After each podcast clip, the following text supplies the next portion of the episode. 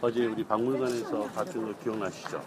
박물관에서 여러분들이 감남산에서 내려다보는 예루살렘 성전의 모습을 기억하십니다. 예루살렘 성전이 바로 역대기야 3장 1절에서 예루살렘 모리아 산이라고 하는 이야기를 했던 것을 기억납니다. 네. 자, 뒤에 좀 늦게 오는 친구들 조금만 발걸음을 빨리 하면 좋겠습니다. 아, 내려다보면서 우리가 봅니다. 자, 황금돔을 기준으로 해서 우리가 봐야 할 곳이 있습니다. 자, 예, 그날 밤 예수님께서 마태복음 26장을 기준으로 합니다. 마가의 다락방에서 최후의 만찬을 하십니다. 최후의 만찬을 했던 우리가 마가의 다락방을 다녀왔던 걸 기억나시죠?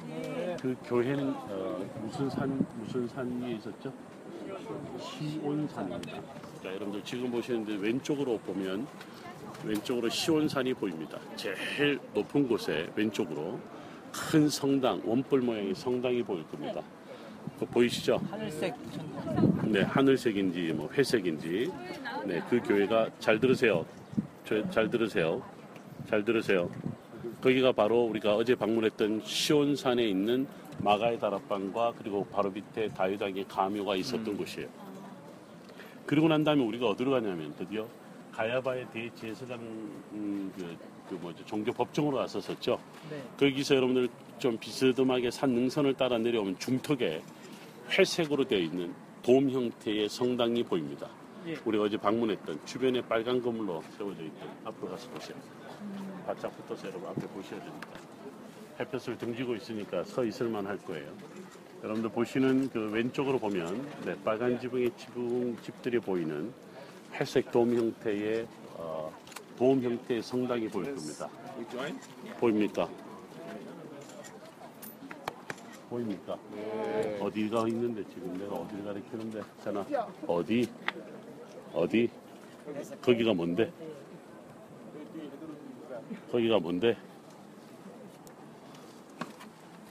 지금 우리가 바라보는 곳이 시온산이고 시온산에서 두 군데 여러분들 마가의 다락방이 있다 그랬었죠. 그 다음에 여러분 회- 왼쪽으로 쭉 내려오는 게 중턱의 중심에 우리가 방문했던 베드로 통곡교회가 눈에 들어옵니다. 자나야 양산을 쓰기 길 사람이 안 보입니다. 자 지금 여러분 보시는 저기 중심에 우리가 보이는 그 보일라 몰라 지금 여러분들이 지금 가리키는 그곳이 바로 어쨌든 그 베드로 통곡교회인데요. 예수님은 최후의 만찬을 하시고 난 다음에 어디로 가시냐면 가 게세마네라 하는 곳에 와서 기도하시죠. 지금 우리가 여기가 눈물교회고 여러분 오른쪽에 밑에 보면 저 밑에가 기도는 골짜기인데 요 다음 마지막 교회가 있는 곳이 게세마네라 하는 곳이에요. 기억나세요? 게세마네가 무슨 뜻이었더라? 오병리어 교회에서 내가 게세마네 뭘 가리키면서 설명을 했던 적이 있었는데 올리브 기름을 짜는 틀 기억나세요? 네, 까만 그 그러니까 여기 있는 모든 올리브 열매를 따는 곳이 따서 기름을 짜는 곳이 어디냐 바로 오른쪽 여러분들 황금색 그 막달라 마리아 러시아 정교교회 밑에 아, 있는 그 지역에서 예수님께서 그날 밤 땀방울이 핏방울이 되기까지 기도하셨던 곳이에요. 그리고 난 다음에 거기 날 거기서 잡히셔서 어디로 갔냐면 바로 지금 제가 가리켰던 시온산 중턱에 있는 바로 베드로 통곡교회가 있었던 바로 그곳으로 갔었죠. 그날 밤 밤새 고통을 받으시고 27장 1절에 새벽에 빌라도 총독에게 넘겨졌다고 그랬어요. 자, 이제 우리 빌라도 총독을 오늘 아침 새벽에 다녀왔어요. 안토니오세. 여러분들 지금 그러면 황금돔의 방향을 보면 북쪽 방향이니까 오른쪽이죠. 여러분들 보세요. 오른쪽에 황금돔을 중심으로 오른쪽으로 쭉 보면 성 안에 학교 같이 생긴 건물이 바로 눈에 보입니다. 나무 사이에 있고 탑이 하나 왼쪽에 보이고 찾으셨어요? 네, 바로 그 건물이 오늘 아침에 우리 제일 먼저 갔던 십자가 길 첫 번째 장소였습니다. 거기에서 우리는 기도하며 찬양하며 골고다 언덕을 가고 어디까지 갔냐면 황금돔 오른쪽 뒤편에 보세요. 황금돔 오른편에 저기 뒤, 뒤쪽으로 보면 회색 돔이 앞에 작은 게 있고 뒤에 큰게 보일 거예요. 바로 앞이 골고다 언덕이고 제일 뒤쪽이 바로 아리마대 사람 요셉의 무덤, 바로 주님의 무덤이었죠. 우리가 바로 갔었던 그 길에. 그러니까 오른쪽에 안토니오스에서 바로 골고다 언덕까지 800m 되는 그 길을 아침에 기도하며 여러분들이 작은 십자가를 지고 갔던 바로 그 곳이었다라고 하는 겁니다.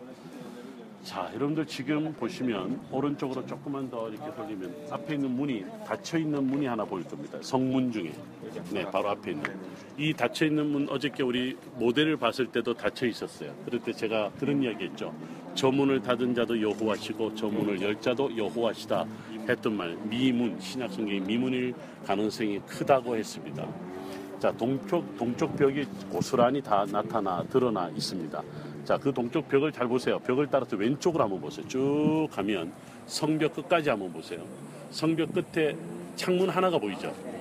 창문 하나 잘 보시면 창문을 기준으로 위로는 오스만 터키 시대의 건물이고요. 밑으로 뭔지 모르게 발굴한 느낌을 받을 수 있어요.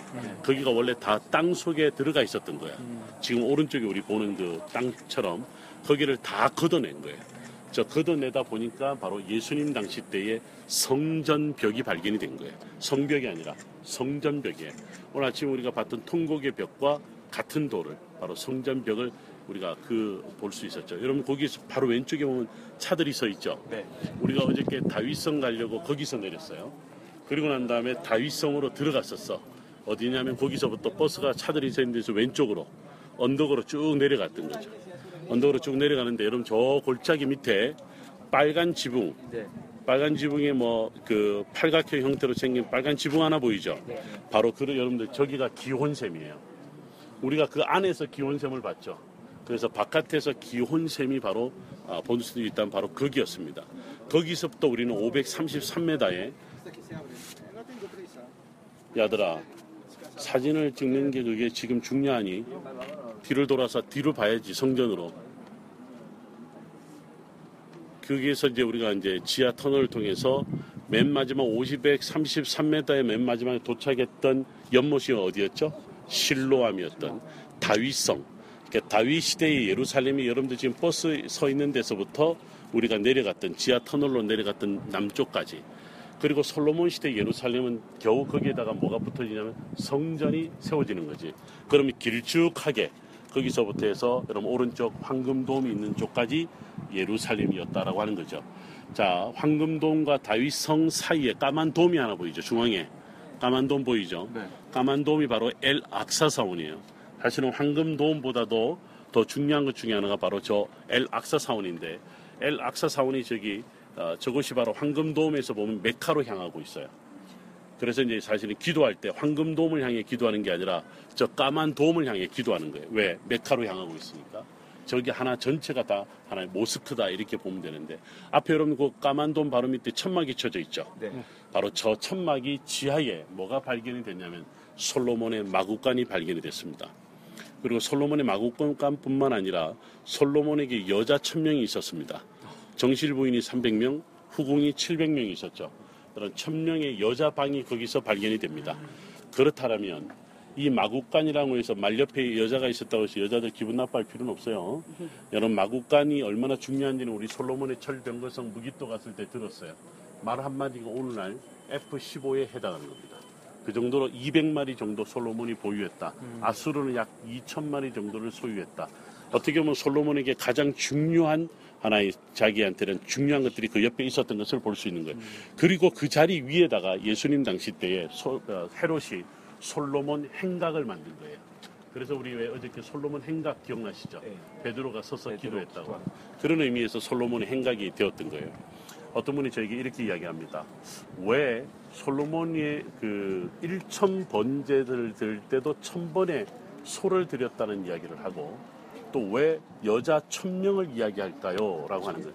제가 작년에 한세대 신대원에서 그 구약 난해 구절을 어, 컴퓨터 프로그램을 갖고 강의를 하나 했었을 때 어느 학생 하나가 페이퍼를 쓴 게 뭐였냐면 솔로몬이 여자를 사랑하였더라라고 하는 예, 열왕기상 11장 1절의 이야기를 갖고 페이퍼를 썼는데요. 여러분들 이걸 갖다가 학자들이 이렇게 봅니다. 여자를 사랑하였더라고 하는 것은 그것도 천명의 여자라고 하는 것은 바로 우상 숭배를 가리킵니다. 근데 그 공교롭게도 왜 천이냐라고 하는 것은 바로 일천 번제와 비, 비교를 시키는 거죠.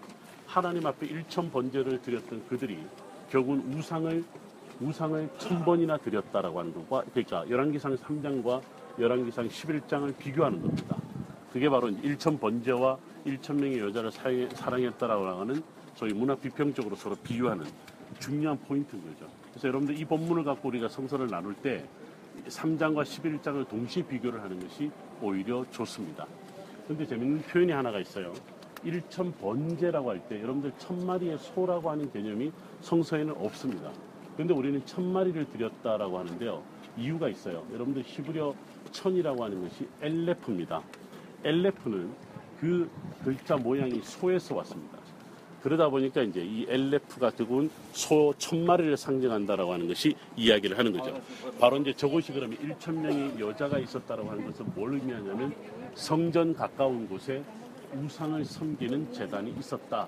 이렇게 비유를 할 수 있는 거예요. 결국은 그것이 솔로몬 이후에 나라가 분열되는 중요한 요인이 되는 것을 그거를 갖다 우리가 11장 1절에서 찾을 수가 있는 것을 볼 수가 있는 거죠. 자, 여러분들 지금 우리가 다시 한번 손으로 한번 좀 가리켜 보십시다.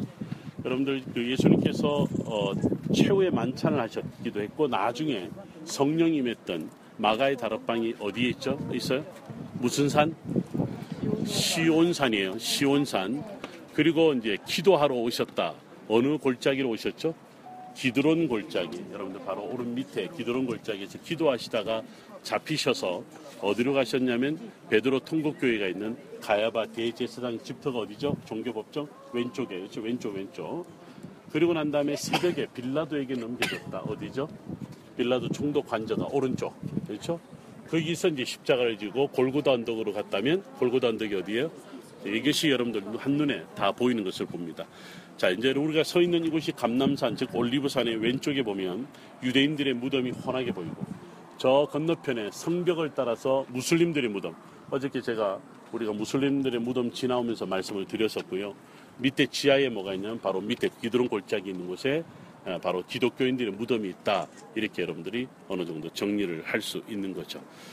자, 여기가 가장 사진 찍기가 좋은 조용하게 제가 시간을 드릴 테니까 사진 촬영하고 뒤를 돌아보면 저 성당이 지금 안에 미사를 드리